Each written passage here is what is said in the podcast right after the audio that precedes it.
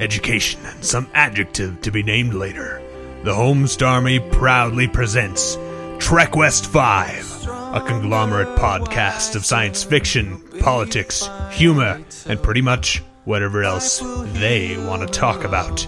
Your hosts for Trek West 5 are Joey and Peter. Keep in mind it's Good evening and welcome to podcast 177. I am Peter. And I am Joey. Uh yeah, you're doing the new uh, the new way. the upbeat Joey. Yeah, upbeat Joey. He doesn't last very long, but at least you get to hear him for a second or two. Um uh, so we took a week off uh, after Joey promptly said uh, how he was uh, so relieved. We took a week off. uh but the uh the that pod- week off was scheduled well in advance. Yeah, yeah, that's true. Um, here's the thing. I forgot. I goofed up. We were supposed to record Razor. So I'm just throwing this out here right at the beginning. We are gonna record uh, on the uh, I don't know if you call it a mini series. It's just two episodes basically of Razor um, that tell the story of the Pegasus and how it came to be. It's a pretty good story. Um, I I kind of yeah, it it definitely should have been done before we got into this. But it's okay. We'll come back to it. It'll be a little disjointed, but whatever. Um let's see here. We are I think going to record next week. Yes. And then we're off a week cuz of me. Oh, okay. Yeah, yeah. I've got. Uh, I've I've mentioned in the past. I have a uh, um, a service auction, and so that service auction is happening the Friday, November the first, uh, which is two weeks from tonight. And so I'll be far too busy to uh, to be able to um, record a podcast. So uh, that, that's where we stand with things. Uh, so. I mention that because I'm ridiculously late in sending out emails. So if you're interested in you know keeping up, we'll you know wh- whatever. Um, let's see. Anything from you, Joey? No. You know, no adventures in Republican that you want to cover. I know you, that was a while ago. You mentioned you're like, oh, Yeah. I was supposed to cover something, but I don't remember what it was. I, and- I think all the dramas passed for now. okay. Um, let's see here. Facebook find of the week, okay. hands down, is going to go to what Fishhead posted up. Now, did you follow that link that I sent you When? today at work? I, I, am Jew. See that you sent me one. and it was whatever you're doing, stop it right now and go to this link. Didn't even get that I am. Okay, it was it was um a bluegrass band, I think is the way you term it. Oh, oh, oh. The banjo guys playing the. Okay, they're not banjo guys Okay. because there was more than I I don't even think there was a banjo in there. One guy uh, had uh, uh, a violin, one guy had a cello, one guy uh, But it was the Metallica thing. It was Metallica. Enter Sandman as done in a bluegrass style, and it was it was phenomenal. Absolutely fantastic. It I'll have to check combined it out. my love of Metallica and my love of Bluegrass? bluegrass. I, I didn't know I was a huge fan of it, but apparently I am, or at least the combination of such. No, it's not true. Um, th- who was the the big band this last year? Um, Mumford and Sons. Never heard anything by them. Yeah, um, they they won some awards or whatnot for album of the year, uh, but they have that same kind of twangy folk type of uh, music, which is what this was. It was just phenomenal to hear these guys do it, and they did it so well. I think that the the artists of Metallica, if they heard that, would think, "Wow, that was well done." They would appreciate it from an artistic perspective. Now, I do want to mention here that I did go back and watch Bat Dad. Yeah, ha ha. What did you think? That was pretty funny. It was awesome. I don't know how he kept scaring his wife. I, I thought I thought the best part was how she you could tell she was fed up with this. when he's like, Jennifer, and she's like, What? Would you stop it already? it's pretty good. It was so funny. Um, Now it looked actually like in at least some of those scenes that the scene maybe had been shot with a different different things going on and he inserted himself after the fact.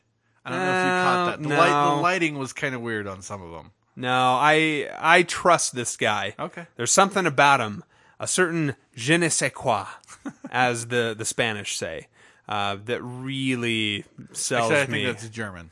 Oh, I could be wrong. Could be wrong. It's Germanic tongue. Such a beautiful language. Um. Okay, so we don't have. Well, I should probably double check and see if we have a Brainy's Nook of Darkness. He hadn't sent anything in, and as I stated earlier, I was ridiculously slow in sending the email out to everyone. Um. So I don't think there's a Brainy's Nook. Um. Come on, update. One, two, three, update. Okay, no, don't have anything there. Um, so I guess we're gonna go to our list. Okay. And this week's list is top five animated characters. Toughy. It was, and I didn't.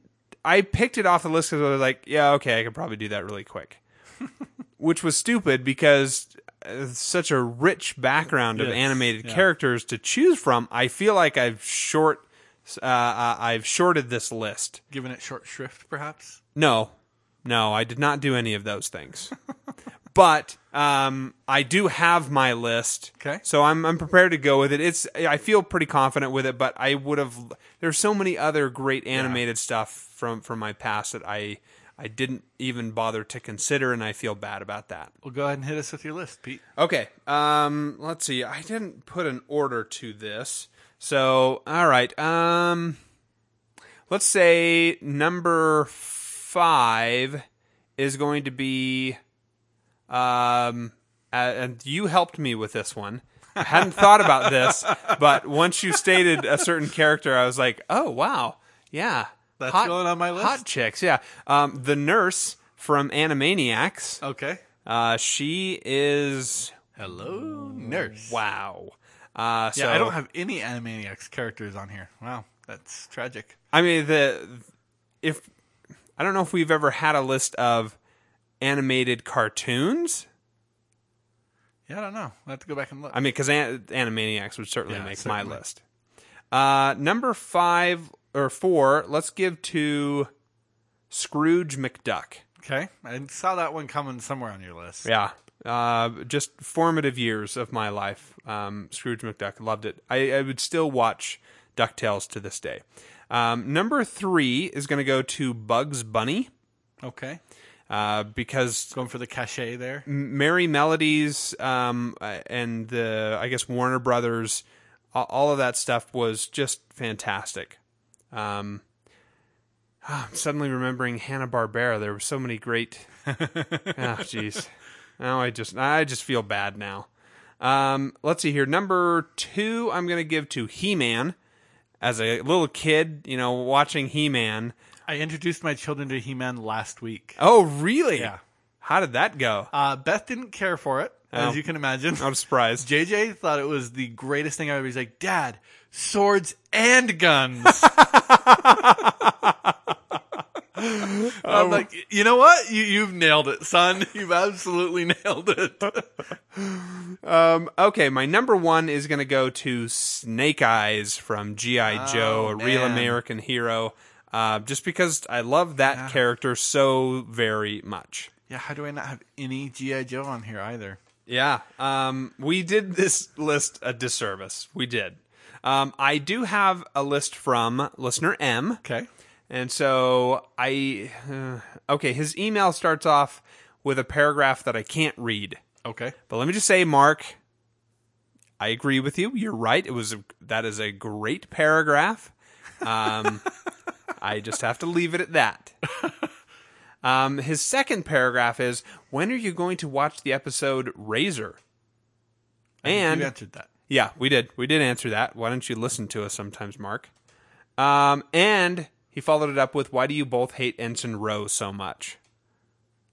I think it's because she's so terrible. I, I'd have to go with because she's just not good. Yeah. Okay, his top five. Number five, the banana splits. An awesome theme that really gets stuck in your head. I don't know the banana splits. I don't either. No clue who they are. Number four, James P. Sully Sullivan, Okay. uh, which is from Monsters Inc. Number three, Bender, Okay. which is uh? Be- Bender. What a what a character Bender is. Number two, Daffy Duck. Mel Blanc is the best voice actor, the man of a thousand voices. That's right. Mel Blanc did so many different Yeah. character voices. Um, never a huge Daffy Duck fan. Like he was okay if a Daffy Duck cartoon came on, I w- I watched it, but that's just because I was lazy. uh, and number one, not sure where this is coming from, but Captain Kirk. Was so there was there a Star Trek cartoon? there was. I think it only went like one season. Uh, John's probably screaming right now. Um, but uh, I, I guess, I guess that counts. He, Okay. If he was animated there, then you know that counts. Sure. So, all right, Mark. Thanks very much for the list. It was very, very good. Um, Joey, what's your list? Okay, I've got a few honorable mentions here. Uh, first one is Gadget from Chip 'n Dale's Rescue Rangers. Oh, sure, yeah. The next one is Lion-O from Who the, who knew that a, a a squirrel, a little chipmunk She was a mouse, actually. mouse, could manage to look so attractive? I know. I, it made me think I was a furry for a long time. Before there was even such a thing, you oh, I don't know. It may have been a thing back then too. it's possible you and I just didn't know about it yet. uh, next honorable mention is Lion-O. This is from the 2011 reboot of Thundercats, which I thought was tragically underserved. They had a, a very complex story, beautifully done artwork. I, I wanted to see that go somewhere. Unfortunately, it was it was canceled before its time. Uh, the next honorable mention is Eeyore from the Disney rendition of Winnie the Pooh. Okay. And then my last honorable mention is Baloo from the Jungle Book, not from the TaleSpin cartoon. Okay. Okay, getting into my list proper. Number five, Fenton Crackshell and or Gizmo Duck. Love this uh, this guy. You know his hapless attempts to please Scrooge. Just and the fact that you know our relationship and you love Scrooge and I like Fenton just fits. I think just fits. uh, number four is Mrs. Brisby from The Secret of NIMH. Sure. I know it had nothing to do with the novel. Like they changed lots of things, uh, but I always loved this story of a mother who's willing to face just seemingly insurmountable odds for the love of her children. Right. Ha- have you read that book with your Yes. kids? Yeah, yeah. Okay. I'm I'm currently reading it with my nieces. okay. So we're in like one chapter, Oh, okay. Cool. maybe two chapters. I don't remember. I think they'll enjoy it. Oh, I'm sure they will. Uh, I I I do love that. There's a story. Well, so first of all, this movie gives us Don Bluth. It's his directorial debut. So, you know, thanks for that. Don Bluth was awesome. Did some great work. But uh, there's a there's a great story about how they like as they were getting ready to go to release, they found out that Wham-O was not going to allow them to use the name Mrs. Frisbee in the Rats of NIMH.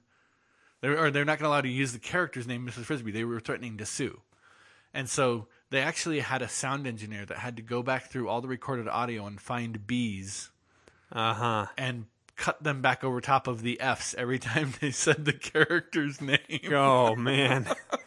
That's painful. Some of the actors they had come back in and, and re-record the lines, but some of the actors were not available, and so the sound engineer actually had to go back in and audio fix this. Uh, what a what a job! Yeah, that would be terrible. I'd hate that. uh, number three, I'm going to give to Anne Marie from All Dogs Go to Heaven. Never saw that movie. Oh, I, I I think you would enjoy it. You should watch it. It's it's actually a very good musical. Yeah, I've heard that. Like, it's just not. It's not a real happy ending. It's not not a terribly Yeah. Okay. I remember that coming out in in the '90s sometime, and I just remember thinking, oh, it doesn't even look interesting. It looks like the Aristocats. Uh, the artwork was, you know, it was Bluth style artwork, but the the story, it, it- I, I would see this very easily being done as a Broadway musical. I mean, it was the story, the evolution, the, the you know, the ebb and flow of the story, the music that was written, all very conducive to that style. If you know, if you're into Broadway musicals. Uh, number two is Basil of Baker Street. Until the BBC, this is the character from the Great Mouse Detective, Disney's The Great Mouse Detective. Until the BBC's recent rendition of Sherlock, this was my favorite version of Sherlock. Loved that little mouse. Uh, and then my number one is Katara, the the teenage girl from Avatar: The Last Airbender. Oh, all right, all right. uh, just you know her character arc plus the the wonderfully written story and the art style all combined together that, to give her my the tip of the hat for my favorite character. Okay, that's a good list. Uh, it's a very that much broader than than I had uh, for my list. I think I stayed pretty. Yeah, I can't Safe, believe I didn't give home. any didn't give Snake Eyes an honorable mention. Wow. Yeah. Um. Okay, so let's uh, let's do Joey's culture corner. Okay. The culture corner this week is Steelheart by Brandon Sanderson.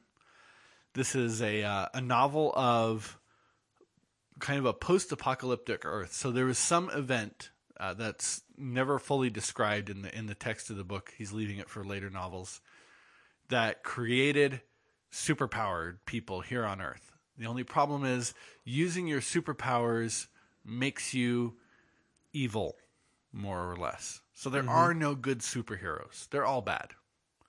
Uh, the only people who manage to have superpowers and not be bad are the ones who refuse to use their superpowers. And the the story is of one guy who's he's basically Superman. I mean, like they describe him in full detail. It's Superman, no question. His name is Steelheart in the in the book, and he's super evil because he's got so many powers, so much power that he's always using. He's an evil guy. One of the interesting things about the superheroes in these in this book is every superhero has some kind of weakness, some Achilles heel that completely strips them of all their superpowers. But most people don't know what any given superhero's Achilles heel is. The the novel starts with the the coming out party, if you will, of Steelheart as he kills hundreds of people in a bank. The only person who survives his initial attack is an eight year old boy whose father shot a pistol that grazed Steelheart's cheek and cut him. And he said, so he says, I've seen Steelheart bleed. And then Steelheart immediately killed his father and killed everyone else in the area so that no one would figure out why he was able to be hurt in that case. Except for he, he manages somehow to overlook the child. And so the child grows up his whole life planning every moment he's going to kill Steelheart. He doesn't know what Steelheart's weakness is, but he knows there is one and it's somewhere he figures somewhere locked in my memory is the secret to how to kill Steelheart. There's a, a group of humans called the Reckoners that basically make it their job to go around the world and kill off super supervillains. And the problem is that they only kill the weak ones because mm-hmm. they can't kill the stronger ones. Nobody, you know, they're just not there's not enough of them. It's only like four or five people. And so this kid's secret plan is, you know, as he makes this plan for 10 years, he's planning every single day, finding out different epics. They call them epics, not superpowers. Finding every epic's weakness that he can and, and recording all these events. He's planning, he wants to go to the Reckoners and tell them, I want to join you. I can help you kill Steelheart and bring down, finally do a meaningful, you know, death of, of an epic here. And so he does. He meets the meets the Reckoners and convinces them to let him join them. And the rest, I mean, that's all in like like in the first 10, 15 pages. The rest of the novel is the arc of getting ready to and then taking down the character of Steelheart. Um, the, the funny thing is, as I read the book, it really seemed more like, and and maybe it's the the timing of when I was reading it, but it really seemed more like a a novel on how to do revolution when when our government has gotten so corrupt that it can't possibly be stopped. Okay. Um, so that I, I, as I read it, that was the big idea I came away with. But it, it might that might also have been affected by the whole government shutdown mess that was going on at the time. I'm not sure, but that that to me was what I got out of it as the big idea. Did enjoy the book. Looking forward to the sequel. There- There'll be at least two more books in the series. Um, I have to say the you know typically Sandersonian plot twist pretty transparent. I think from the beginning of the book. Uh, I you know I, I wasn't surprised by any of the events. In fact, I actually had a, a f- I was fairly close to knowing what Steelheart's weakness was just from the description of the initial scene. Like you could if I had if I described to you what I thought it was and you read the book and you found out what it actually was, you'd go, yeah, yeah, it's kind of the same thing. Not exactly. I didn't have it word for word, but I conceptually was in the right ballpark. Regardless, I give it a thumb up. It was enjoyable. Okay. Um, it's sounds interesting. Does does the little kid manage to kill Steel Steelheart, or is that not resolved by the end of the book? It is resolved by the end of the book. okay, so the little kid dies at the end. Well, the kid is 18 now, not little anymore. Oh, barely, barely of legal adult age. Um, Can't buy uh, does not alcohol. die at the end of the book. Steelheart does die. Okay, so we'll have to see what happens to Steelheart. Um, he could die, he could live. We don't know. Moving on to episodes, we are going to cover episodes 1 through 2 of Battlestar Galactica Season 4. And we'll start with episode 1 He That Believeth in Me. Kara is back, but can she be trusted? Also, the Gaius as Jesus side plot continues to develop. yeah, that's true.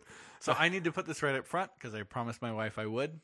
She told me a week ago or two weeks ago, I don't think Kara's a Cylon.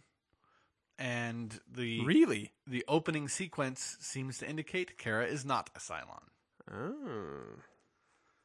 Really? Dee Dee thought that? Yeah, she's like, no, she's not a Cylon. I don't think she. I don't think that's what she, what this means. So, there's something else going on here. And I said, I, you know what? I don't know at this point. now you posted something uh, to to the Facebook wall um, that uh, basically said uh, Ron Moore is my Khan Noonien Singh. yes, Uh, basically indicating that this is I hate this man. um, and that was after watching the first episode, right? Yes, yeah. Okay, so you were frustrated with him, Here- or here's- here's like he's just how- toying with you? Yeah, here's how bad things have gotten for me in this series now.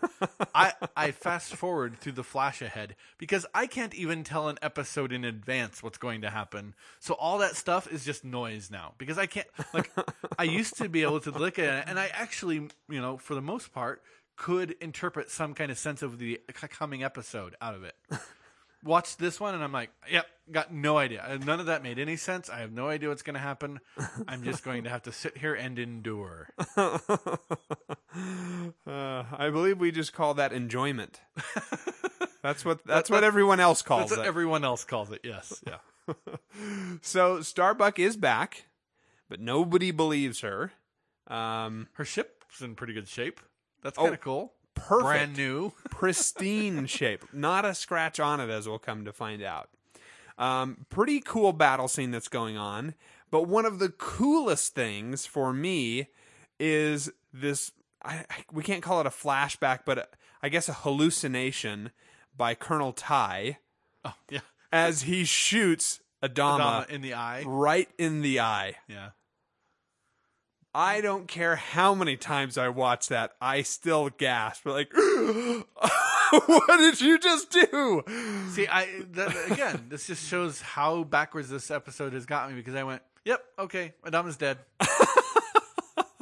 and then they revealed that it was a, it was like a dream kind He's of like, like a daydream. Tigh, Tigh, wake up, man! I I'm like, need yep, you here. Okay, it was a dream. I just have to take the punches as they come now. I am staggering on my feet.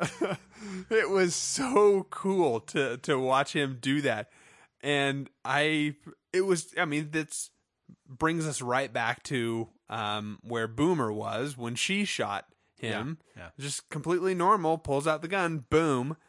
Um, intense. I, I have to say, Tyrol handles it the best out of the four. Yeah, yeah. He seems to have himself put together. Yep, he just kind of mans up a little bit. Says, "Okay, you know what? That may be what I quote unquote am, but it's not who I choose to be. Yes. I'm just going to get through this." Right. Which is, you know, thanks to Tigh kind of helping to give him that focus. He actually holds on to that so much better Yeah. than everybody else. Um, Anders is totally out of sorts. He's up there flying around in the battle and can't shoot anything.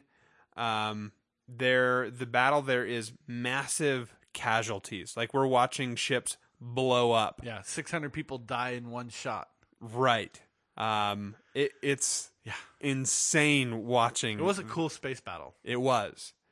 Um, then all of the raiders leave at once uh, after Anders is scanned. Yep. Um, so everything kind of closes down there. They all go away, and the fleet's like, "Okay, that was weird. Everyone, uh, let's let's you know get ourselves back in shape." But during that, Gaius is secreted away, sort of, to his new hiding spot with his followers. And we see what I have got to think is one of the creepiest shrines ever made to oneself. Now, the shrine that we would make to Sandra Day O'Connor would be much better than what that was. I can only assume it's because of the shortage of materials Yeah. uh, there on Galactica. Um, uh, more about the the creepy followers later. Um, everyone is nervous about Starbuck.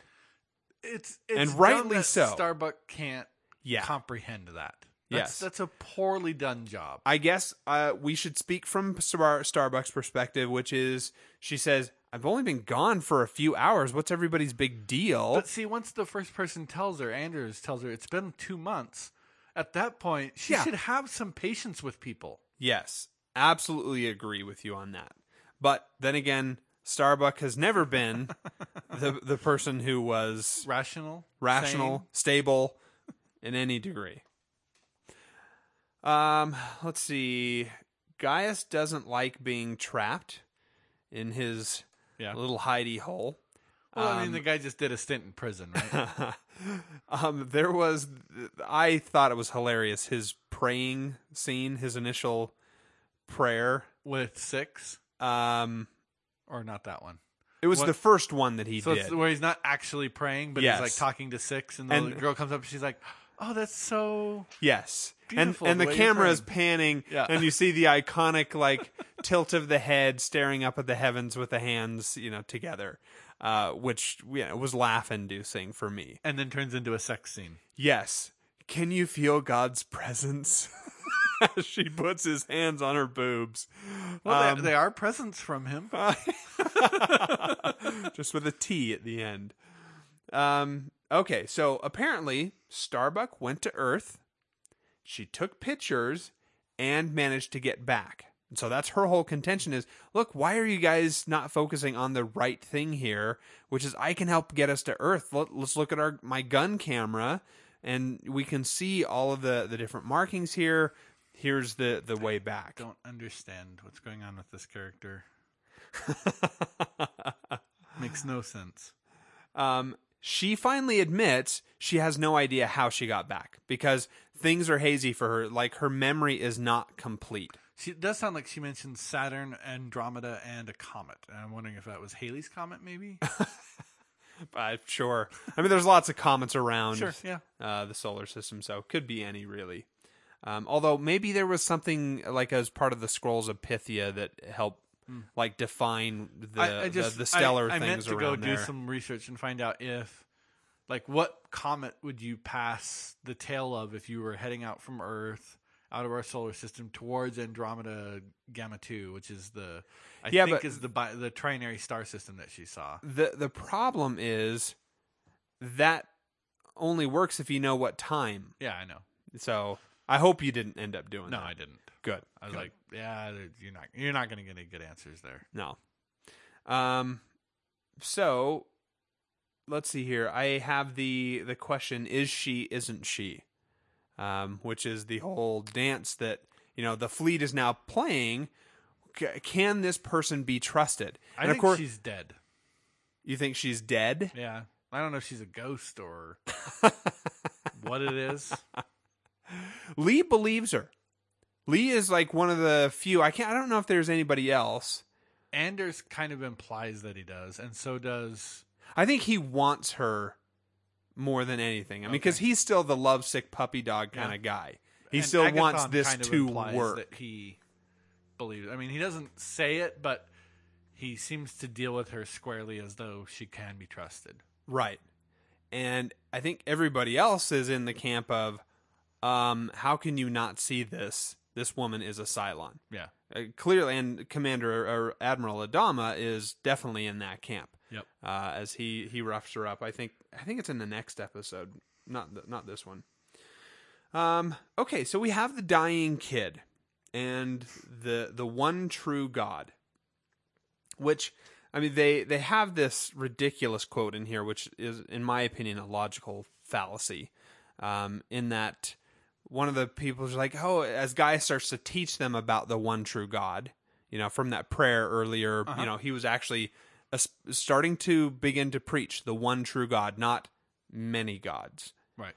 And so all of his followers are kind of latching on to that and saying, "Oh, save my son. Eh, can the one true God do this? It, if he can't, then how could the one true God be real?" As though that is the one thing that proves Yeah. the one true God exists, which I have a problem with even in my religion.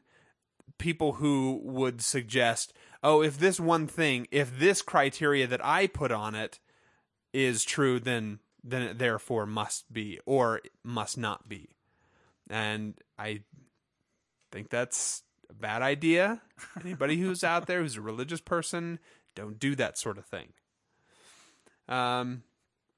Anyway, we cut away to the uh to six, and I can't remember if she's on. No, she's got to be on the Cylon ships right now because then she says, "I can feel No. the final five. This is close." Roslin. Oh, that's right. Six Right. in prison, and saying, "Are the final five in the fleet?" And she's like, "Yeah, they're close. I can feel it."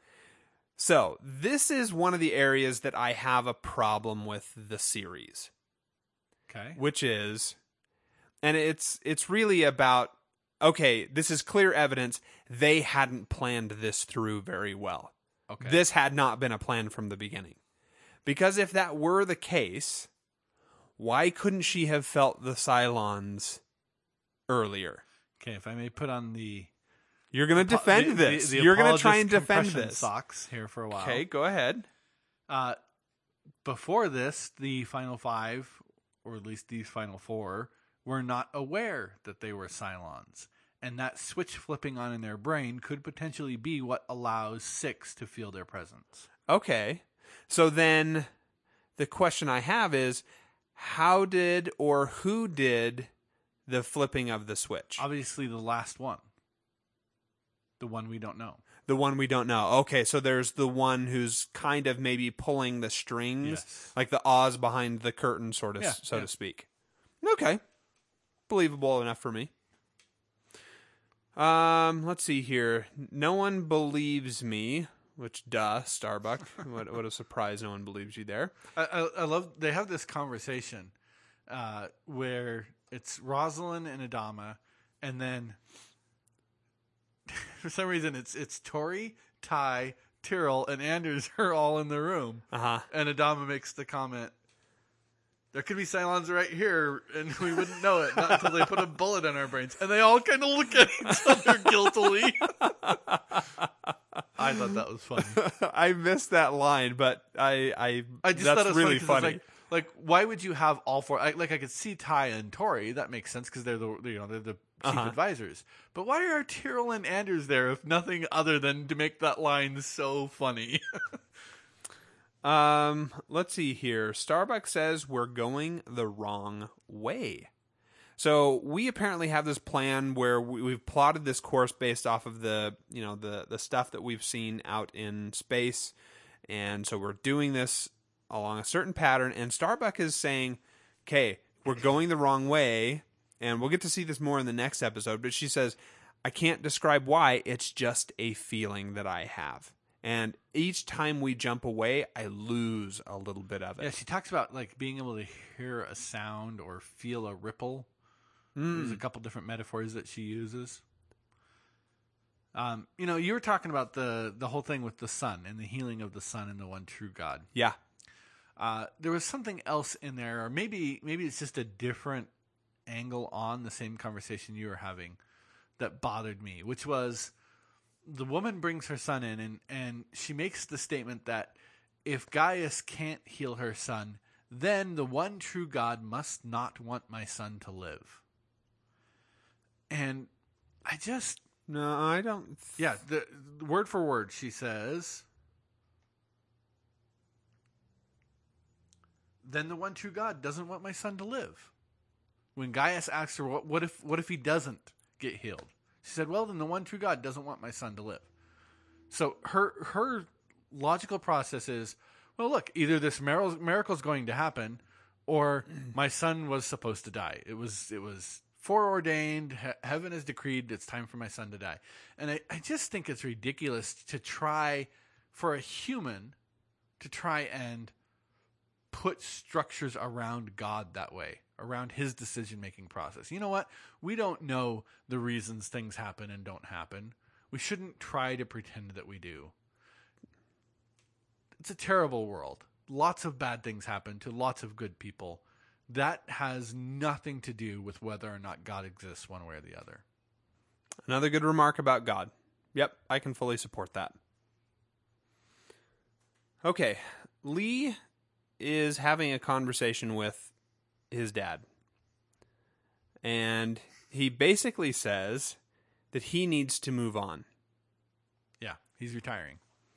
I think this is one of the biggest loads of crap that we have to deal with more recently Okay. because where is he gonna go? What is he gonna do? And I know he talks about how his options, you know, he's gonna go into the you know the the government. government, and, and help out with Zarek. But I think that this is a cop out. I I just maybe I can't art it's clear I can't articulate this very well. but for me this is one of the biggest foul ups that they have done with the character of Lee Adama. Maybe you could argue, hey, he's following his heart, which is what the character of Adama, uh, Lee has done through the Since we through first the met him. Yes, but I think it's it's a bad move. It's it isn't really what that character is. I think it's a stupid move. Even if that is the case, I think Lee is running from himself somehow. He doesn't know what he is or wants to be. But I think it's absolutely ridiculous for one of the best pilots that they have in the fleet to say, "Oh, you know, I'm going to be a lawyer. I'm going to, go off and uh, I'm going to go be in the government now. You know, I, I'm going to go do this thing that we really actually don't need at all." I see your point. I see what you're trying to say. Uh, I may raise some eyebrows by going ahead and answering you with, I think Lee ultimately, I think Lee's a coward, Oh, and I think that this is his cowardice, and it, not not that he's afraid to go out and put his life on the line, but that he is unwilling to put his life into the day in day out duty and service.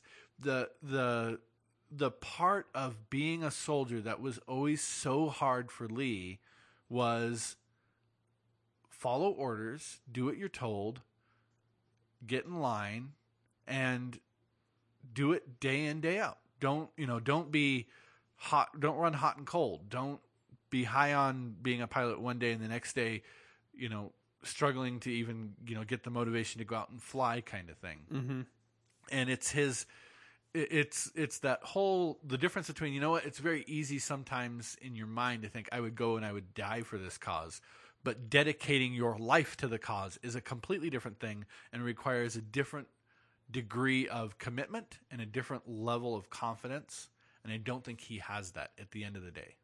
Hmm. And, and I think it's consistent with what we've seen from this character in the way he appro- approaches his marriage, in the way he approaches his job as the CAG, in the way he approached his role as a captain.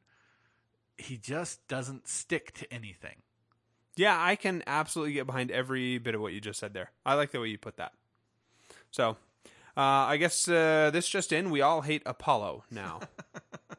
Still hate Starbuck too.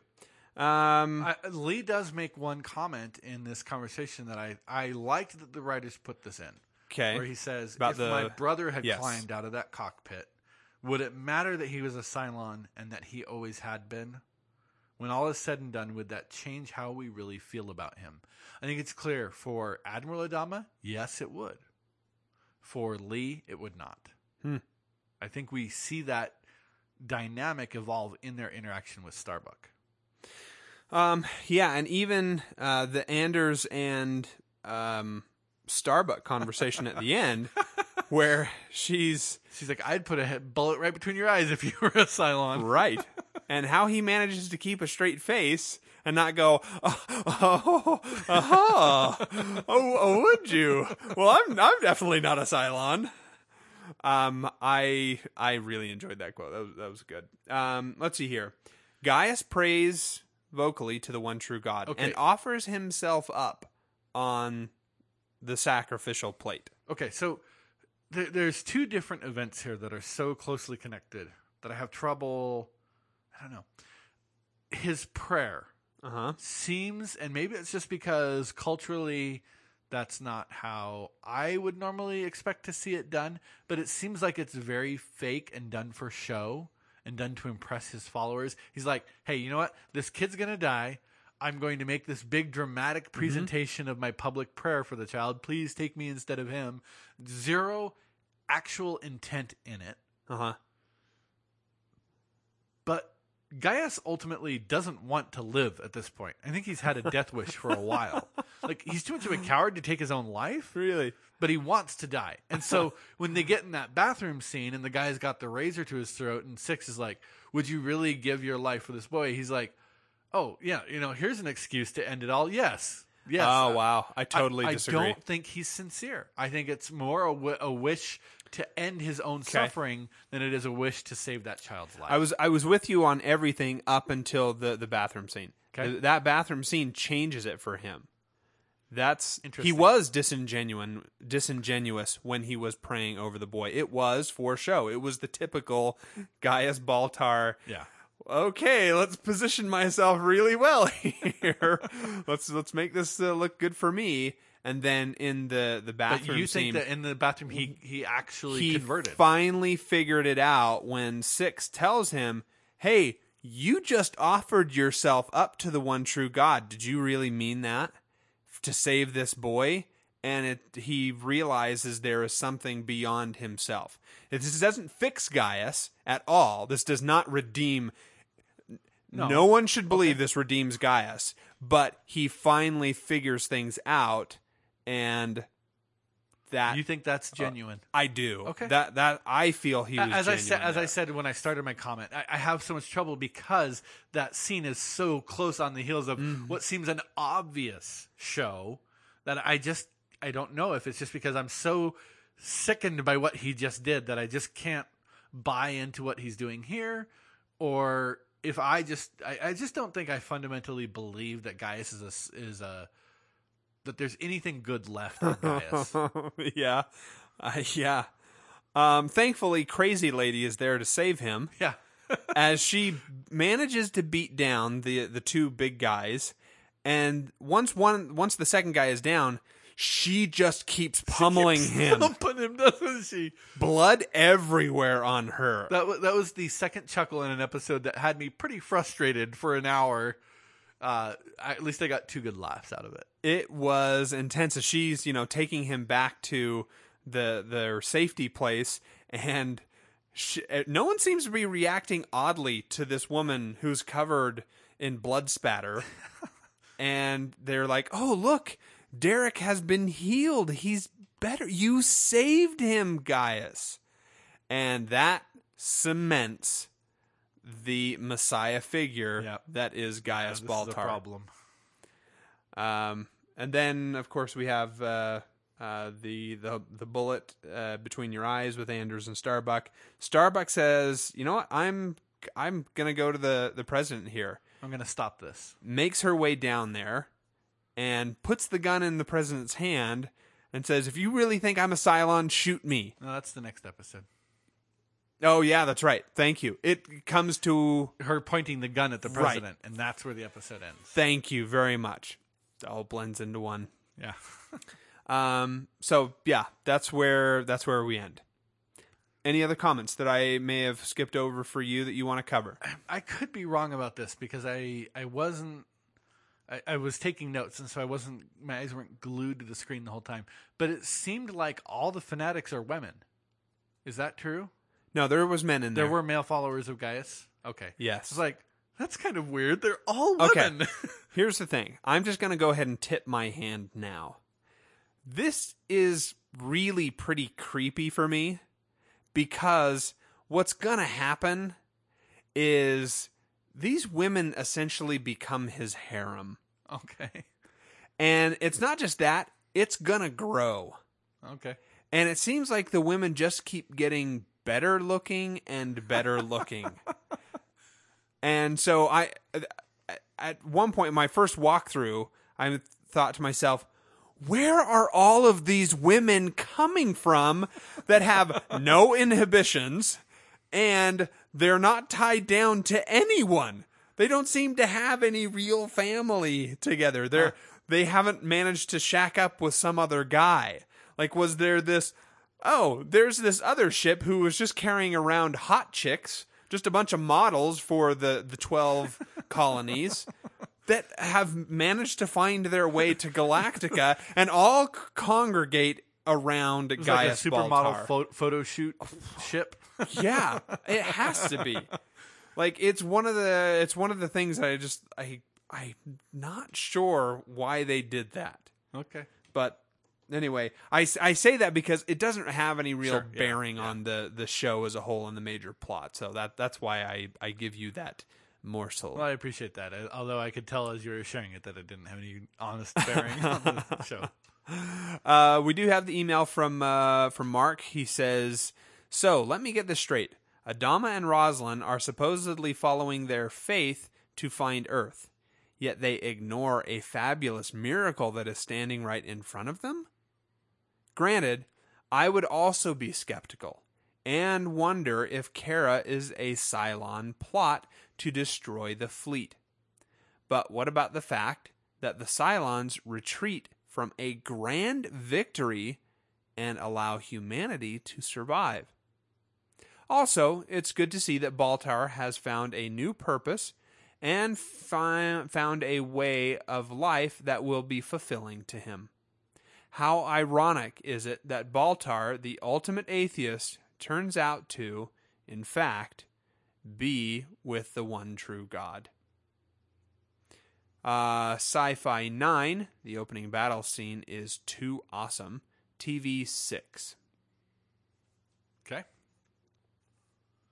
Pete, television rating. uh, science fiction is awesome. The The battle scene is super cool. I mean, yes, we do get to see that one ship blow up, but then there's this other scene where a ship, like the the ship with the ring Yeah. around it, something collides with that, or maybe it's a bomb or something. Oh, it was the missiles Missiles. the missiles that were getting fired at them just come through and d- obliterate por- portions of the ring.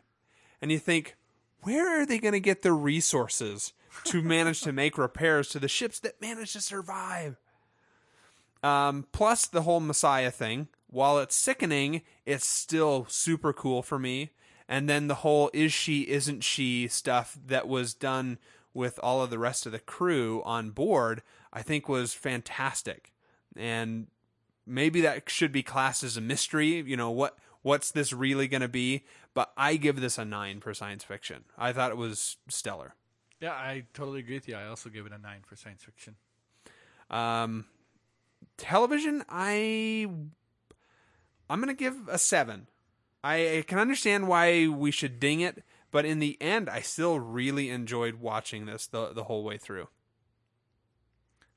I'm just going to go ahead and say that my television ratings, probably for the rest of this season, or at least a good chunk thereof, are going to be skewed. I know that, but I'm having a lot of trouble enjoying the show at this point. I am so frustrated with it. Like my anxiety level as I watch each episode is so high.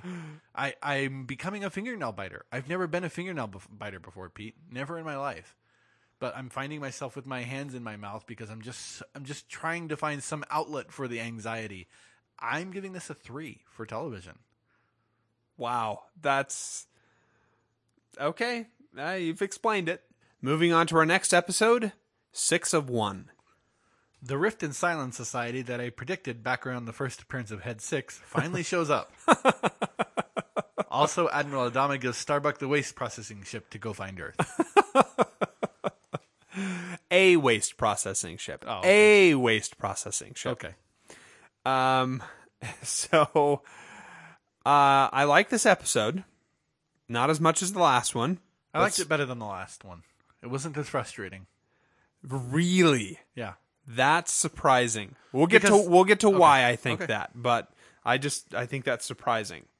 Um, so Starbuck is angry at Roslin because she just won't believe her, and she claims that she isn't a Cylon. Yep. And tells her, shoot me. Yes, Your enemy is right in front of you. Uh, uh, if if you think I'm a Cylon, I'm your enemy. Shoot your enemy. and she tries, And misses. misses. Or does she miss? Perhaps it goes right through her because she's a ghost. How, that can't be the case. Like, People feeling her. Didn't they had her in handcuffs. Didn't you see the movie Ghost where he can come and like, if he focuses, he becomes corporeal? Yeah, for one like minute portion. Well, Starbucks just better No, at no, it than no. he was. The movie Ghost, like he had to inhabit somebody else's body. No, no, he, he doesn't. You remember he got into uh, Whoopi Goldberg's body, Oh, okay. and then you have the weird like uh, Yeah, yeah, yeah. scene where they're they're molding clay together. But that's really Whoopi Goldberg's body that they're doing that through. okay, you're right. brave, brave woman to have been able to go through that for anybody. Um, I don't know why more people aren't creeped out by that from the movie Ghost. Like honestly, No, I'm with you, hundred percent. like it wouldn't necessarily be. I don't think creepy for Whoopi Goldberg because she's she's gonna get all feely with Demi Moore. But Demi Moore's character is like, well, that's not actually my husband. Yeah. That's a big leap of faith here. But no, that's still like, I should be able to see Whoopi Goldberg's character. I'm not seeing Patrick Swayze. Anyway, I digress. I totally forgot that was Patrick Swayze. oh yeah. I remembered it was Demi Moore and Whoopi Goldberg. I'd forgotten who the guy was. Roadhouse. Um, so her quote is that she can feel things slipping away as she's, you know, carted off. She's still making her case that we're going the wrong way. Why won't you listen to me? I can get you to Earth.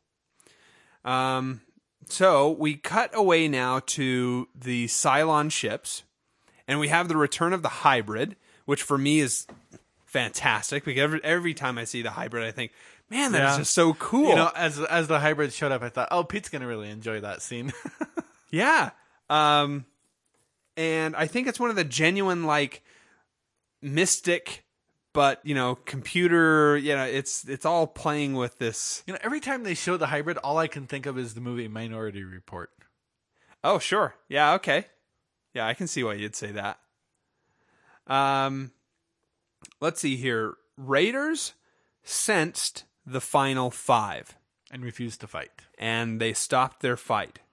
And so Cavil wants to lobotomize them and take away uh, their free will because he says they are just tools. Yeah. They're broken Which- tools. Is interesting. Yes. For a Cylon yes. to view another Cylon that way. right, because originally there were no skin jobs. Right. there were just the centurions and then you know I, I assume something happened along the way that they became started to become self-aware and started to produce other cylons who could think. Because apparently that's what the the raiders can do. They have a mind of their own and can make their own decisions. They're not being controlled by like a hybrid. They have their own control. And so now Cavil says, no, no, no, no, no. They are just tools. Um, maybe we should just do the whole Cylon Yeah, let's stuff. do the whole Cylon thing. so they basically end up having a vote, A split vote. a split vote. Yes, Because, because, they boxed D'Anna. the the seventh or tie breaking vote would is not available to them. By the way, my wife was convinced that this was a D'Anna and not a six. I don't know why. She's like, there's something different about that lady. She, either she put on weight or something, but she doesn't look the same. That looks more like D'Anna to me. what lady?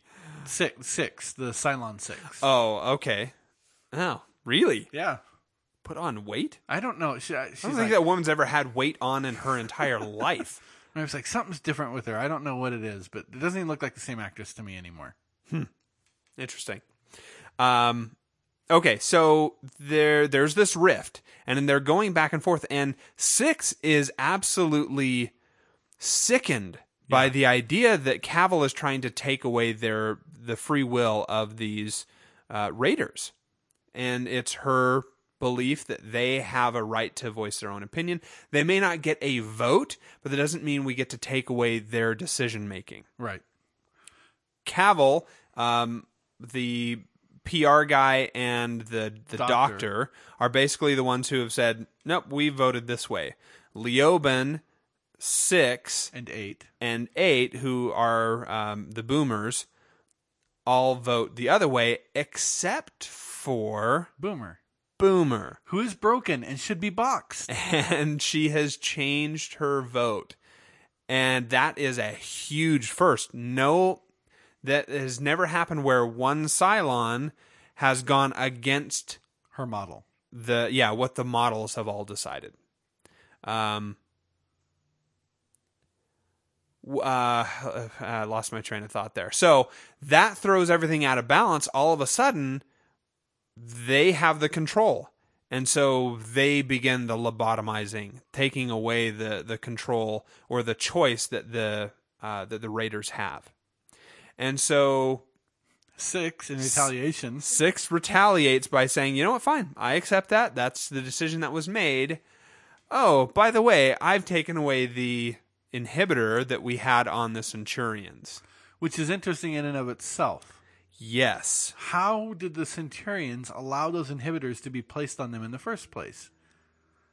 I have no idea, unless that's a carryover from what the humans had originally done, like Well, no, some some latent piece of technology that's Well, part of it. I don't what- I don't know. I'm saying there had to be Centurions that didn't have them in order for them to make the decision to get the skin job evolutions. Right? Uh huh.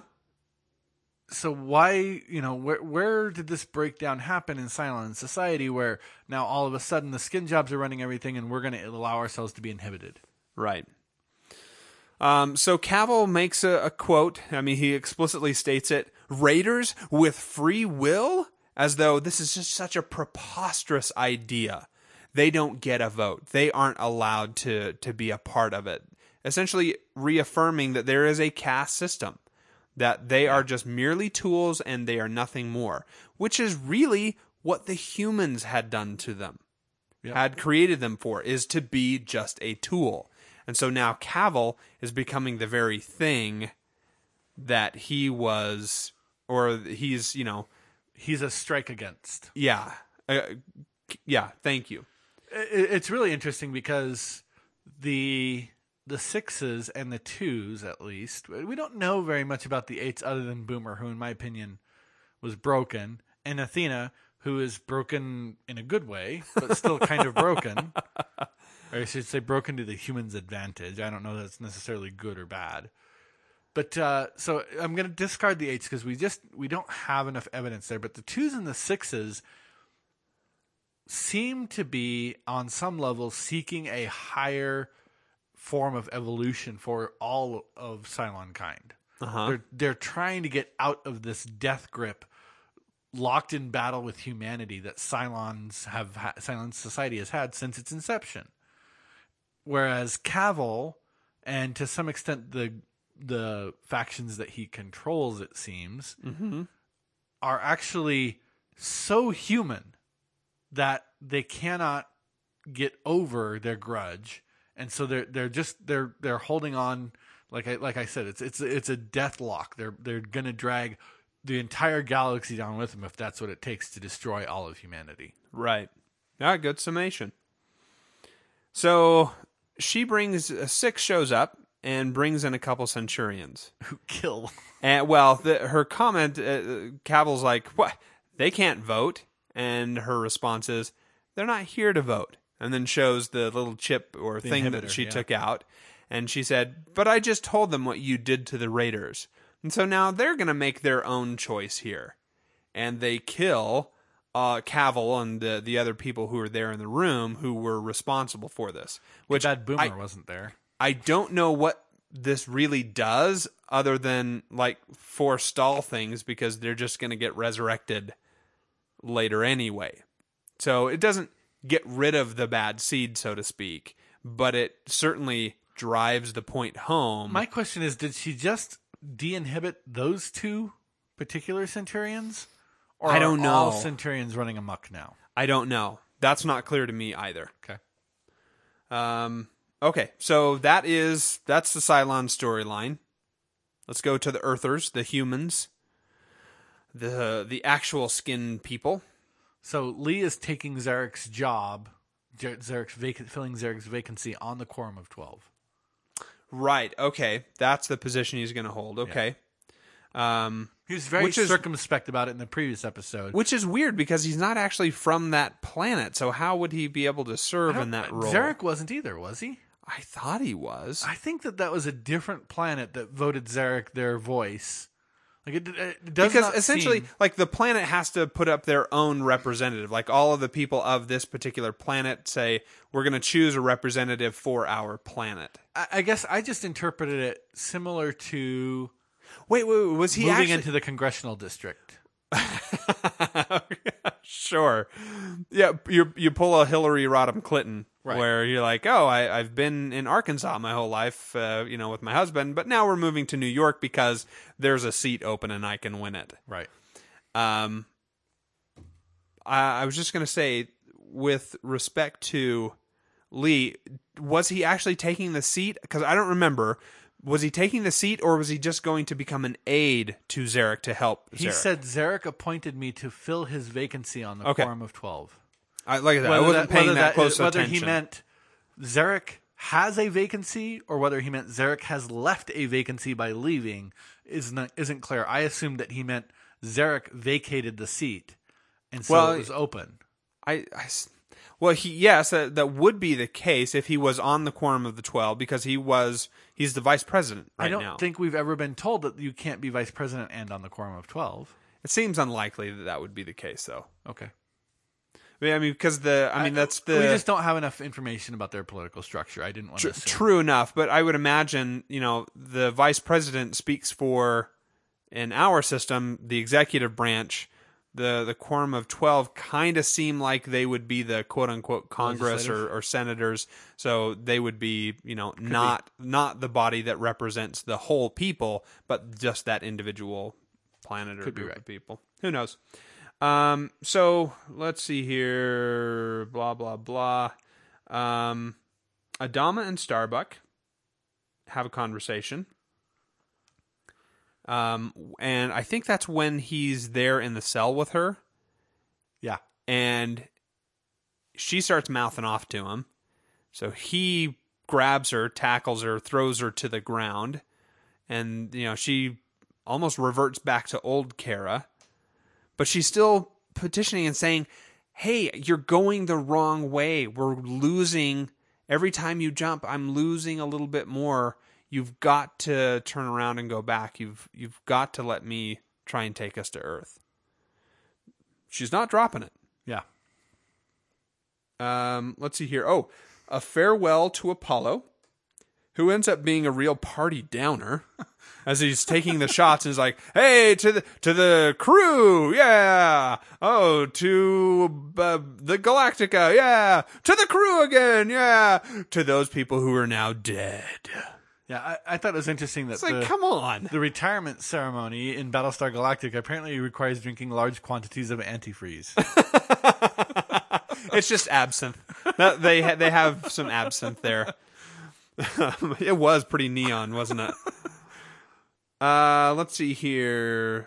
Tory and Gaius and head Gaius. See now, Gosh. this is the part where I thought you would have wanted to pull your hair out. This like, is the point where I gave up on the show entirely. I kid you not, Pete. This is the point where I said I, I threw in the metaphorical towel.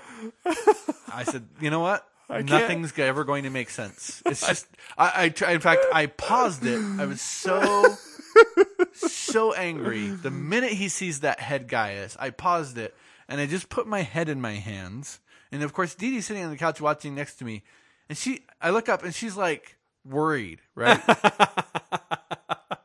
and she says, "I'm sorry that this is so terrible for you." Do you want me to go look it up and tell you what happens? I'm like, no, that wasn't the deal. But I've just decided this is Lost season six all over again. Just accept it now. None of it's ever going to make sense. Just throw in the towel. Tr- Quit trying to make sense out of the show. I'm glad you're finally taking John's advice. Stop trying to make sense of this because you really can't. They're not trying to make sense of this. Flying by the seat of their pants. Um, I like the head Gaius shows up here. I like Doesn't that. make any sense. I like that Gaius is suddenly like thrown off by this. Wait, who's this other entity that's here in my head? Um, and he begins to to help him deal with this person because well, Gaius at first, Tory in bed. yeah. Well, at, at first, Gaius was like, "You're clearly a spy here. What are you doing this?" And you know, Tory continues to play it, um, and he says, um, "You know, she's broken. She's she's really a, a you know a difficult uh, being. You know, she's having a hard time. Handle her with care." And his response is, "Oh, I'd love to," um, which I laughed at. You know, hysterically that he he says this because you know it's still creepy Gaius. Yeah. Maybe he has gotten a little bit better in that last episode, but it's still creepy Gaius who's out for his own aims and goals, which is Self gratification. to make Gaius Baltar feel good. and he ends up doing that. Uh, let's see here. I thought it was Oh, wait. interesting that the the head Gaius, unlike the head six, who always kind of seem to have some metaphysical reason for being there, the head Gaius really only seems to be there to help Gaius get a girl on the side. Um, you don't think that he's helping him, that somehow Head Gaius sees this as uh, a way of helping Gaius? I have no idea. Okay. Not even going to try and No, make sense. I'm not. I'm done. I'm done. So let me just finish out the Gaius and Tory thing here. Um, they uh, so they finally get together. He he manages to you know corral her enough and, and get her into the sack. Anyway, she manages. She's entrenching herself with Gaius, getting Gaius to the point that you know she's gonna. I don't know if be able to control is the way right way of saying it, but is essentially in Gaius's camp. Um, so we have Admiral Atheist. that was a great line, wasn't it? and Roslin as they are going back and forth at e- each other. She's basically saying, "Boy, you're hitting that stuff pretty hard lately," you know, and you know they're Yeah. nagging each other back and forth like an old married couple. I want And- to hear Admiral Atheist admit miracles can happen. That was a great line. The the best quote for me, which you know we've heard in various forms before on other shows, but is You can stay in the room, but get out of my head. Yeah. Um, as a person who doesn't like getting psychoanalyzed, because I mean he's the guy who's in charge. No one's dare going to to say something like that to the admiral. But sure enough, President Roslin can, and he doesn't like it. Yeah. Does not appreciate it in in the slightest. Um, Lee's leaving the ship. yes. It's at this point that I have to ask myself, at what event or point in history of American culture did military honor and bagpipes become inseparably connected? Well, remember that that tune, the bagpipes, is what Bear has been using with Lee throughout the series. Okay. He's been using. It's almost as though that's his, That's his theme. instrument. Um, I I've heard it a number of times with relationship to the character of Lee Adama. okay. Uh, but you are correct in that you know at at military stuff, bagpipes still kind of are an accepted thing, and I think it's because we can all agree bagpipe bagpipes are so very cool, and they're I'm not disagreeing with that, um, but you know there are other very cool instruments out there. the theremin. We should start to all military awards should be done with a theremin. oh, that would be so terrible. Um, so anyway, that's a nice goodbye to Lee, and you know uh, his Is comment. he getting divorced? Is is that I don't know if there's an actual divorce that happens, you know, legally a divorce, but it's basically they've officially separated. because he makes They're the not comment looks like you got the house. Yes. Yeah, which is a funny statement. Here's my next question. So, why are they still clapping? So he's gone through this line. He's shaken a few people's hands. He's there. He's gotten this, uh, you know, this nice little plaque with from his wife, which, by the way, was square, not octagon. Um, and you know he's having this moment with her, and he's still hugging her, and he's hugging his dad. And why are they still clapping? Why haven't nobody ever knows when to stop. I just thought it was silly. Like the reality of this is. They would have stopped clapping after he started to go through and shake everybody's hands. It would have been started to disperse a Yeah, little bit, yeah. and you know that that would be it. become a general mingle. Yes, why were they still clapping? Uh, I do have Bugged to say, me. it seemed like Lee got the salute correct. I don't know if you noticed that, but he, I mean, it was at the edge of the eyebrow. He had the hand shape right. He had Who was it that was line. complaining? Was that Mark? I can't remember who it was. Uh, no, no, no. It was Duke. It was Duke. I'll have to ask uh, Sean if he uh, if he saw that and approved of that salute. I mean, it was a very crisp snap up there too. Um, but that's he. Well, oh, okay. Anyway, uh, that's the end of the episode.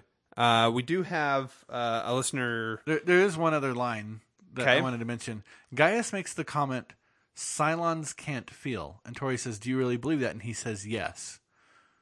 Which is interesting because he's in love with the Cylon, but he doesn't believe she can love him back. Say that again. Gaius says Uh-huh. Cylons can't feel. Tory says, "Do you really believe that?" Yes, absolutely. I, sp- I spent time with them. They're not capable of feeling. No, I think that's the other way around. I think he was saying to her, "Oh, absolutely, they feel. I've been with one of them. They can He's feel." the one who said Cylons can't feel. I don't remember that the way you remember that. Okay. Let's not talk about it. Okay. Let's sit here quietly. Okay, we're done sitting here quietly. What you don't know is that we cut out an hour of audio right there. yes, it was meaningful. Um, so Mark says this: It's taken a while, but Admiral Adama is finally allowing faith into his life. It's too bad that he is using that faith to follow after Kara Thrace. Oh, I forgot to mention they give Kara the ship, and Yeah. she can, you know, uh, go and choose her crew and, and fly off. Um, and it's all going to be kept hush hush. Yep. Um, he continues, the person who wants nothing more than the destruction uh, of the human race. Sci-fi seven. Well, that's maybe not that totally fair. He No, didn't, he didn't I- even say Cylon. He said person. Yeah. Um, Sci-Fi Seven, TV Seven. Have a great week, Mark. Now, in the meantime, we have received some additional emails. I have not proofread these yet. Okay. Uh, so let's just do them now. Okay. Um, oh, uh, this is from Mark. He said, "Hey guys, you might like the summation of the shutdown. I'm sure that this is. I know Mark's personal political leanings, uh, so I feel like this is going to make fun of the Democrats. We'll go ahead and play this now. Let's." Maybe, maybe we'll cut this. I don't know. Okay, we're we're not going to continue to listen to that. Let's say a couple minutes long. Uh, anyway, Mark, thank you. Joey and I will take a listen to that. I'm Yeah. sure we will get some enjoyment. We'll not put that into the podcast. Uh, JD sent in an email Oh, hey. of his top five. Great. So, number five is Obi Wan Kenobi, Clone Wars 2007 to 2013 uh, series. Okay. Number four, Yosemite Sam Darn Tootin. I don't know of a lot of people that really like Yosemite Sam or would put him on a list as Not a the favorite. Yeah.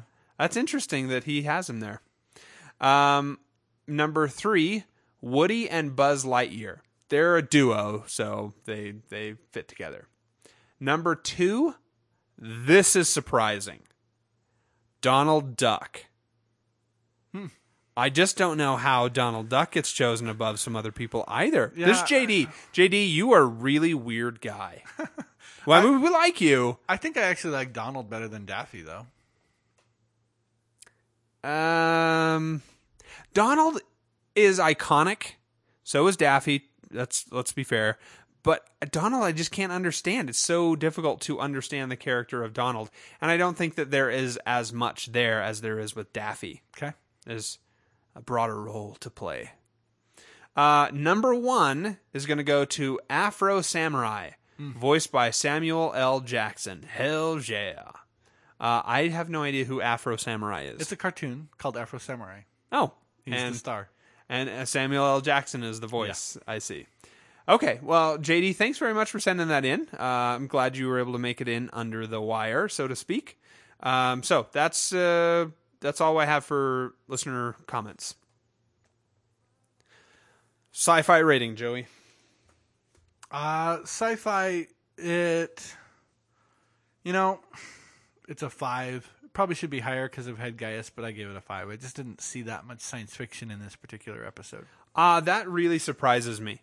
Um, I think that it's an eight uh, because, yeah, head Gaius, that's pretty cool. That's a curveball all of a sudden because that's not happened before. Uh, plus, the whole Cylon culture is changing drastically. Where the, when we saw the Cylons from the very beginning of this series, they were a cohesive, unified group. They are splintering apart now to the degree that one is just trying to assume control and drastically change how everything is set up.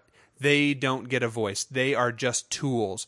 They aren't allowed to do this. We're going to shut them down. Yeah, I mean, even as far back as, you know, his decision to box D'Anna is, you know, that that's that's pretty powerful stuff, I think. Um, so that's why I give it an eight. Uh, TV, I gave it a five. It was better than the last episode, but not great. Um, I was kind of on the fence with whether or not to give this a seven or not. Um, I think I'm gonna give it a seven, and it's because of like the Roslin and President Adama scene. I didn't find that particularly enjoyable to watch. It was kind of funny line. There was one funny line in it, but Um, I felt like it really accurately portrayed two people in power who can't push each other, push the other person around. okay. You know, they are both their own person and they they can't put up the facade at all. They don't get to, to do that like they would with anybody else and tell them to just go away. Uh, they have to deal with what the other person has to say. I, I found it compelling. Well, that brings us to the end of another podcast. We hope that you've been inspired to take a deeper look at your entertainment choices and discuss it with friends, family, or just a couple of complete strangers you only know from the internet. As always, we invite your comments to our email at trekwest5 at thehomestarmy.com. You can tweet Pete at trekwest5, or you can call and leave us a voicemail at 801 508 4242. So until next time, I am Joey, And I am Peter. and we thank you for listening.